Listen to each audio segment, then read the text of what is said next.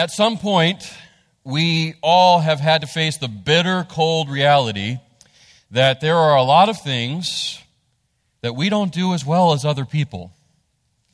And some things others can do that we can't do at all. And it's a hard reality to have to face, but it's a necessary reality. And at some point in your life, you've had to face that. It may have been early in your life, it may have been later. For me, it was pretty early on when I realized I could not be a spy, nor could I be in the NBA. Uh, I don't know which one I wanted more, but uh, I wanted both of those things, and it, it was very early on that I realized that. And then as I went on in life, more and more, I realized things I just wasn't able to do as well as other people, and some things I wasn't able to do at all. Uh, and that we have to get to the point where that's, that's okay, you know? Uh, but we can get pretty self conscious about those things. We can feel pretty inferior when we compare ourselves to those other people that can do those things that we wish we could do or do those things that, you know, they do better than us.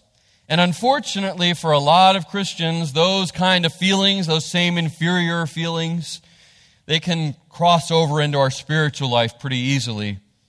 And they can affect the things that every Christian is equally called to do and equally capable of doing.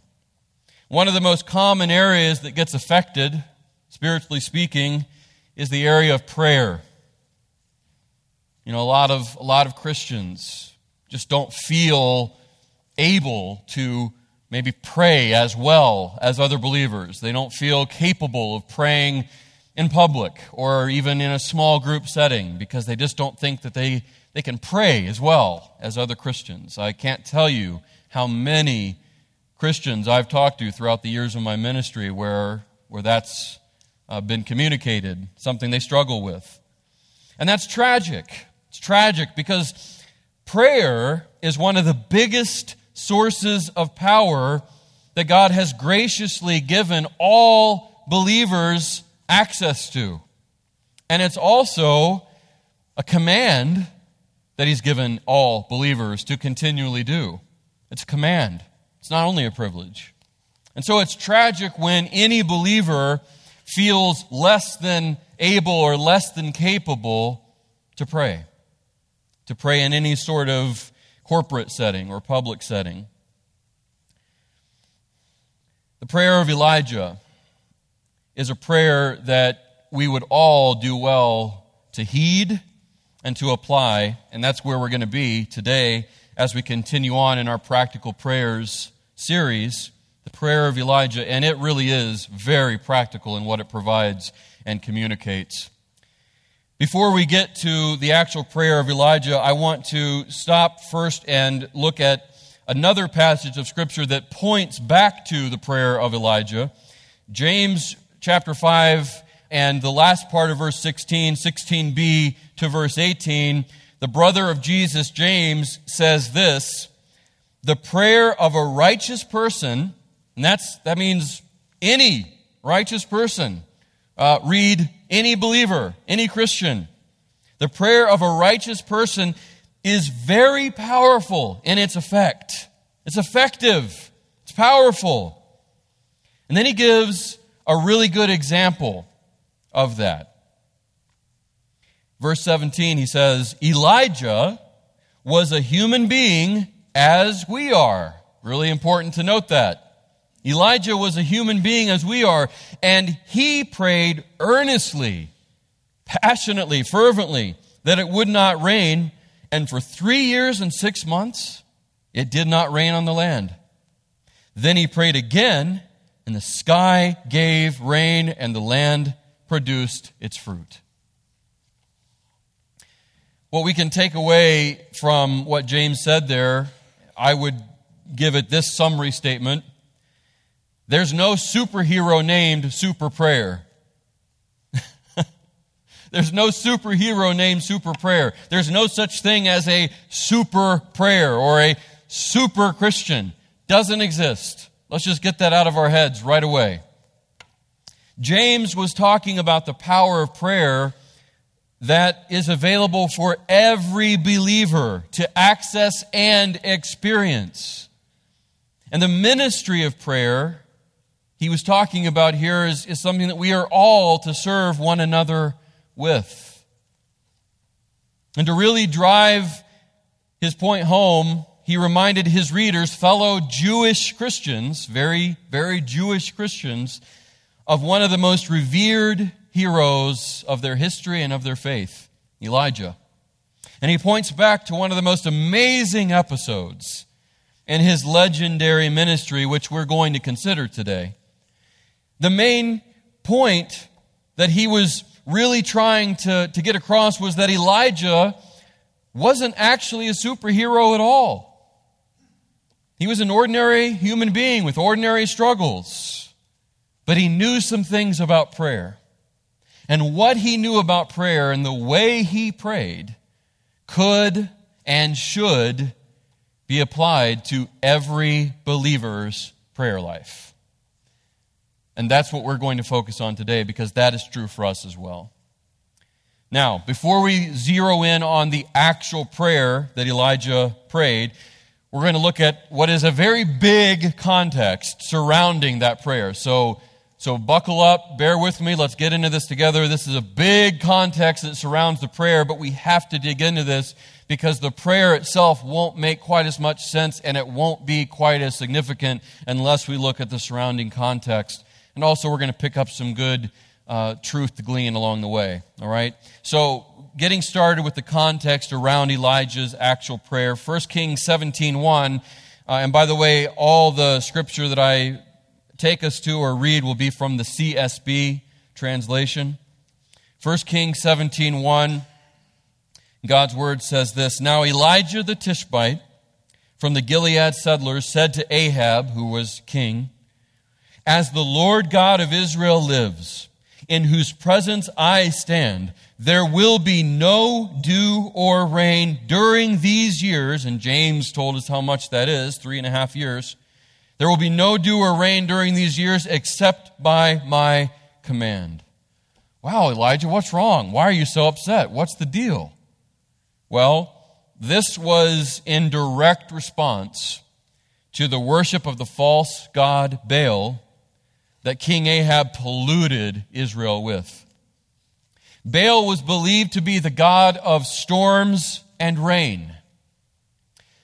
So, the longer the drought dragged on, the more obvious it would become that Baal was not a god at all, that only Yahweh was God, and that he and he alone was in complete control of every part of reality and that includes details like the weather. God doesn't do anything randomly, does he? Doesn't do anything by coincidence. His actions are always intentional and ordered and purposeful. So what may maybe to some seem like this severe but random drought, oh, I, I don't know why this drought is happening. Why is it why is it coming? Why is it going to last so long? It wasn't random, it wasn't coincidental, it was purposeful, and God was using it to get everyone's attention. You see, because here's what God does God often uses the dry times in our life to draw us to Him and make us dependent on Him. Do you agree with that? It's not, it's not easy to hear or to accept, but it is a reality that we need to accept, that we need to agree with. We don't like dry times. We like times of flourishing. We like times of abundance and, and just obvious blessing. We like the rivers flowing. We like the crops flourishing. We like the really good and the easy and the comfortable times. We all do. That's just part of our humanity.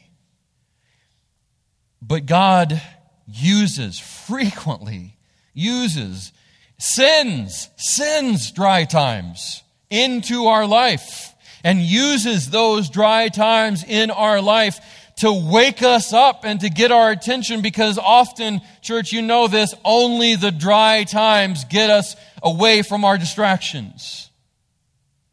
And so he uses those dry, dreary times, those, those discouraging times to draw us to him away from everything we've been drawn to and to make us dependent on him and him alone rather than all the lesser things that we have been depending on. And that's certainly what God was doing here. It's what He's done time and time again throughout history. It's what He's done in your life. You know it to be true, and I know it. But God doesn't just do that. Oh, praise God, He doesn't just do that. He doesn't just deal in the dry times. Aren't you thankful for that? God is so gracious and He is so merciful. And the drought that He uses never lasts forever. Never lasts forever. 1 Kings 18 1 through 2. Jumping ahead, obviously. After a long time, the word of the Lord came to Elijah in the third year. Long time indeed. And here's what God says to his servant Elijah Go and present yourself to Ahab. This is after he was hiding from Ahab, by the way. I will send rain on the surface of the land. There's God's faithfulness. There's his promises. There's his goodness. There's his blessing. There's his provision. I will send rain on the surface of the land. I sent drought. I sent famine, but I am now sending rain on the surface of the land. So Elijah went to present himself to Ahab. The famine was severe in Samaria. So he, he goes and he presents and he, he's getting ready to, to give the good news. He's getting ready to say that rain's coming. He's getting ready to say that the, the drought will end. And here's the encounter. Verse 17. Look ahead with me to verse 17. 1 Kings 18, 17. And we're going to be here a while in this section of, of the passage, and then of the story and of the account. We'll be in verses 17 all the way down to verse 35. Verse 17 says this When Ahab saw Elijah, Ahab said to him, Is that you, the one ruining Israel? oh, goodness. Sin prompts us to play the blame game, doesn't it? It's the same song and dance that began in the garden, you know, with Adam and Eve when they sinned and God did his normal routine that he had done where he walks with them in the cool of the day. But they were hiding, and he called out to Adam, Where are you, Adam? Where are you? Of course, he knew. He wanted Adam to confess, he wanted Adam to be transparent, to be honest, to own up to what had happened. Adam said, I was hiding. When I heard the sound of you, I hid because I was naked. Who told you you were naked? Have you eaten from the fruit of the tree that I commanded you not to? Well, uh, yes, but, but it, it was this woman that you gave to me. She made me eat. And he looks at Eve. Eve? It was the serpent. I mean, it's the blame game. That's what sin does. Sin prompts us to shift blame and, and to deflect any personal responsibility. It's never my fault, my fault alone that I have sinned, that I have chosen this, this horrible thing or done this, this terrible deed. It's the way I was raised. I was brought up a certain way. I'm the victim. I mean, how many times are we hearing that? That is the song of our society. But it's also not new. Nothing is new under the sun, Solomon said. That's what sin does. It causes us to deflect personal responsibility. And we see it here with, with Ahab. Is that you? You're the one ruining Israel. In verse 18, here's Elijah's response. He replied, I've not ruined Israel, but you. Gotta love Elijah for his boldness. He's speaking truth to power here. Oh, that we would have more of that. He replied, I have not ruined Israel, but you and your father's family have, because you have abandoned the Lord's commands and followed the Baals. Now, summon all Israel to meet me at Mount Carmel, along with the 450 prophets of Baal and the 400 prophets of Asherah who eat at Jezebel's table. So, Ahab summoned all the Israelites and gathered the prophets at Mount Carmel. Then Elijah approached all the people and said, How long will you waver between two opinions? In other words, get off the fence. If the Lord is God, if Yahweh is God, follow him. But if Baal, follow him. Sounds right, doesn't it? I mean, that's, that's very logical. Makes a lot of sense. But the people didn't answer him a word. Then Elijah said to the people, this is verse 22, then Elijah said to the people, I am the only remaining prophet of the Lord, but Baal's prophets are 450 men. Let two bulls be given to us. They are to choose, the prophets of Baal, one bull for themselves, cut it in pieces, and place it on the wood, but not light the fire. That's significant. We'll get to why in just a, a minute. I will prepare the other bull and place it on the wood, but not light the fire. Then you call the name, on the name of your little g God, and I will call on the name of the Lord, Yahweh. The God who answers with fire, see, that's why he said don't light it. The God who answers with fire, he is God. All the people answered, that's fine. Or, yes, we agree with that. It's acceptable. Verse 25 Then Elijah said to the prophets of Baal, Since you are so numerous, choose for yourselves one bull and prepare it first. Then call on the name of your God, but don't light the fire. So they took the bull that he gave them, prepared it, and called on the name of Baal from morning until noon, saying, Baal, answer us! But, surprise, surprise, there was no sound. No one answered. Then they danced around the altar they had made. I love this part. Uh, don't let anybody tell you God's word is boring or without humor or anything. At noon, verse 27, at noon, Elijah mocked them. Man, I love Elijah. He mocked them. He said, Shout loudly, for he's a God. Maybe he's thinking it over. Maybe he has wandered away. Or maybe he's on the road. Perhaps he's sleeping and will wake up.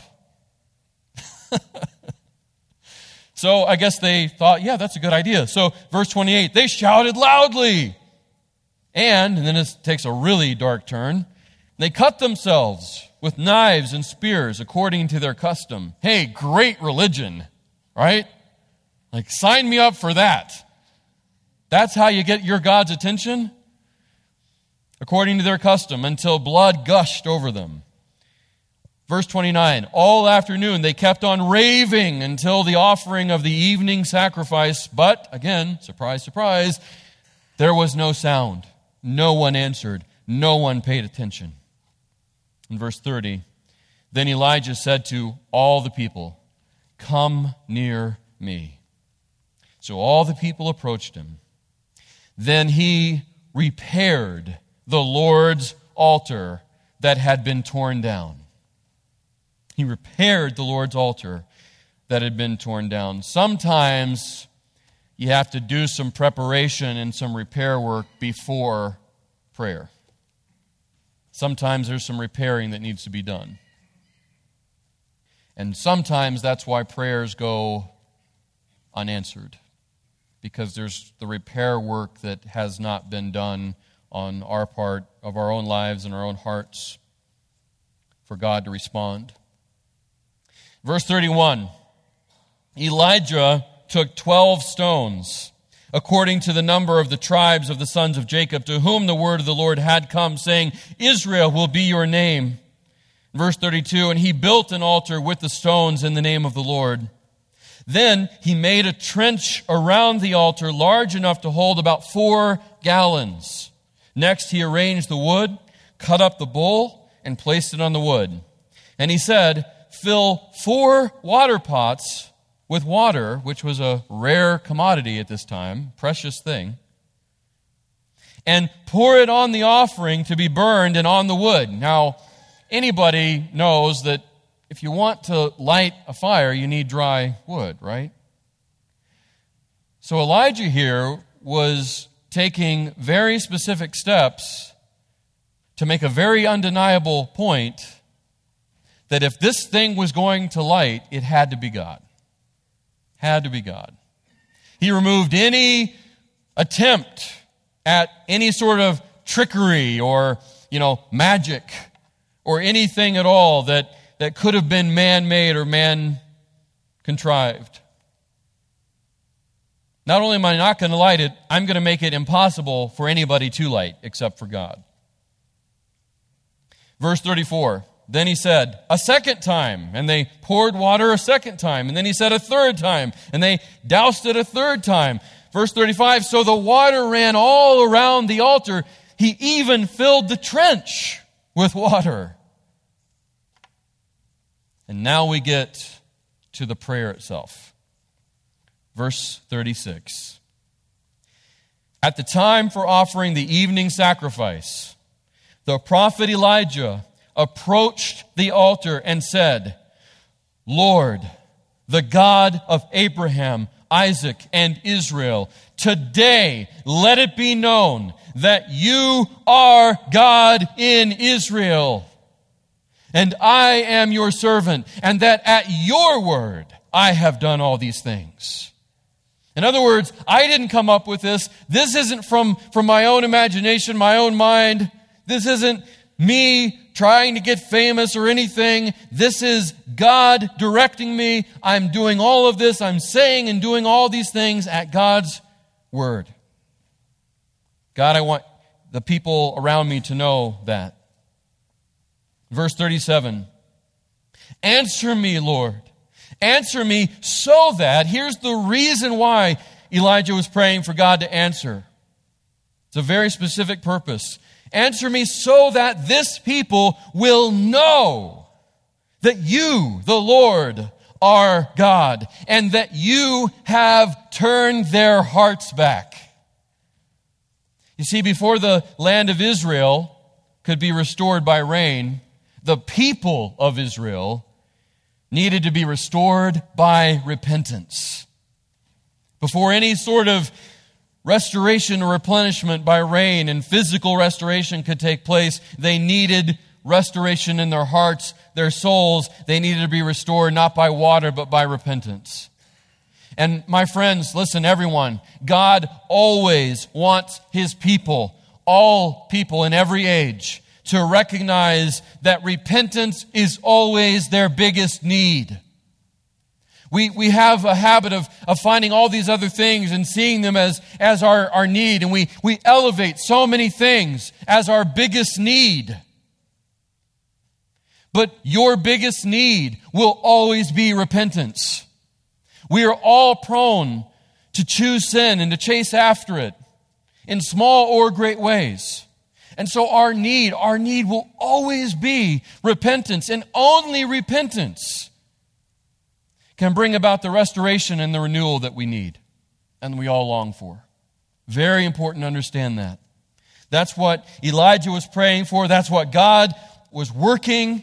That's why he was doing all that he had been doing the last three and a half years repentance and restoration that follows it. Well, so there's the prayer. Then, verse 38 Then the Lord's fire fell and consumed the burnt offering, the wood, the stones, and the dust. I mean, it even consumed the dust. And it licked up the water that was in the trench. Talk about special effects. Whew. God was definitely showing out on this one. And rightly so, look at what happens, verse 39. When all the people saw it, whoom, Probably, most likely, I mean, remember, drought. The rain hadn't happened yet. We're talking like blue, blue, cloudless sky, you know, cracked ground. And out of the cloudless sky, a fireball comes. So, yeah, verse 39 when the people saw it, they fell face down and said, The Lord, He is God! The Lord, He is God!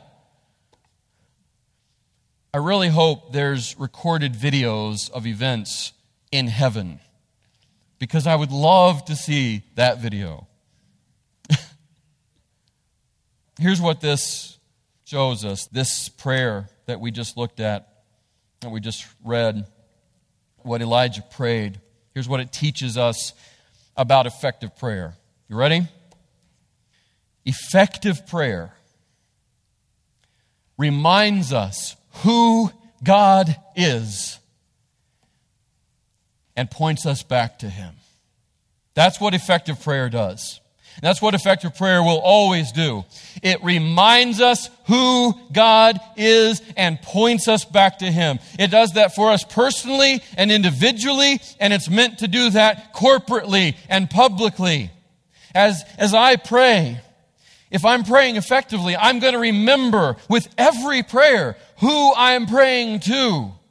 And I'm going to be pointed back to Him and all that He is. And as I pray for other people, I'm going to be praying that they are reminded of who He is and that they are pointed back to Him. And as we pray publicly and corporately here, as we gather together week after week, in our prayers, we need to be reminded of who He is, who we are praying to, and we need to be pointed back to Him.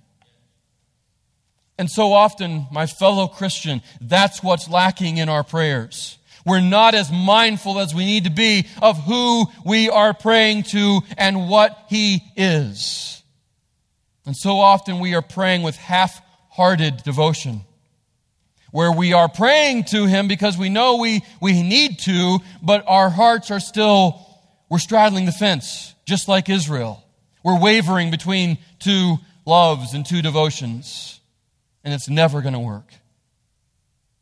Effective prayer reminds us who God is and points us back to Him. Well, let's keep reading in the account. Verse 40. After their response, and I wish I could tell you it was a lasting repentance, but you know better than that already. But for now, there's a, a, a, a heart and a position of repentance with the people.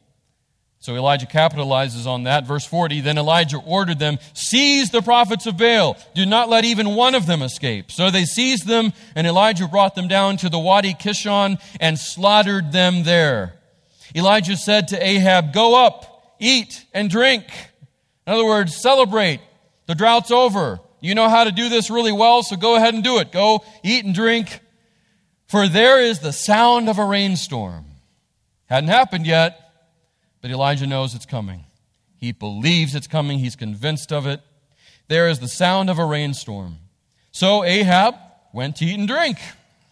But Elijah went up to the summit of Carmel.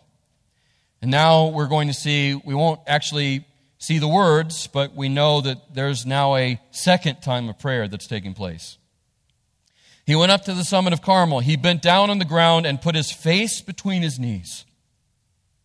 Then he said to his servant, Go up and look toward the sea. So he went up, looked, and said, There's nothing. Seven times, Elijah said, Go back. And obviously, each time he's resuming that prayer and that posture of prayer where he's down on, on the ground and his face is between his knees. Seven times Elijah said, Go back. And this is a great picture of how Jesus said to pray. In Matthew 7 7, he said, Keep on asking, and you will receive what you ask for. Keep on seeking, and you will find. Keep on knocking, and the door will be open to you. Keep on, keep on, keep on. Perseverance in prayer. Verse 44 On the seventh time, he reported, There's a cloud as small as a man's hand coming up from the sea. Then Elijah said, Go and tell Ahab, get your chariot ready and go down so the rain doesn't stop you. In a little while, the sky grew dark with clouds and wind, and there was a downpour. So Ahab got in his chariot and went to Jezreel. And the power of the Lord was on Elijah, and he tucked his mantle under his belt and ran ahead of Ahab, outran the chariot to the entrance of Jezreel.